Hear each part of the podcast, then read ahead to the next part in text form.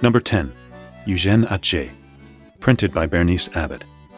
Eclipse, from 20 photographs by Eugène Atget, printed 1956. In June 1926, Man Ray, one of the leading figures of the Surrealist movement, published three of Atget's photographs in a French avant garde journal titled La Révolution Surréaliste, or the Surrealist Revolution. These prints included Boulevard de Strasbourg, Corsets, Woman in Doorway, Versailles, and Eclipse, the last of which made the journal's front cover. In this print, Atget simply documented a crowd of onlookers watching a solar eclipse. Man Ray saw mysterious qualities in Atget's works, making them perfect surrealist illustrations. Of the more than 40 prints Man Ray purchased from Atget, the avant garde artist chose those in which he perceived dream states or hidden meanings.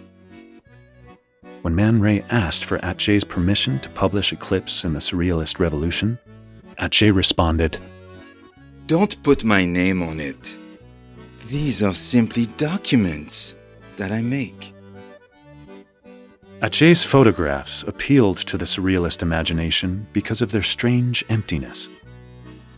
In the magazine, Man Ray retitled Atget's image of the eclipse, The Last Conversions, alluding to an imagined mass brainwashing, turning a strange street event into a lightly comic satire of middle class behaviors and religious beliefs. In striking contrast to the French surrealists, others saw plain spoken directness in Atget's work.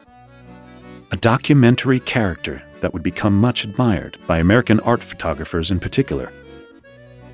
In 1931, the American photographer Ansel Adams wrote There is no superimposed symbolic motive, no tortured application of design, no intellectual axe to grind.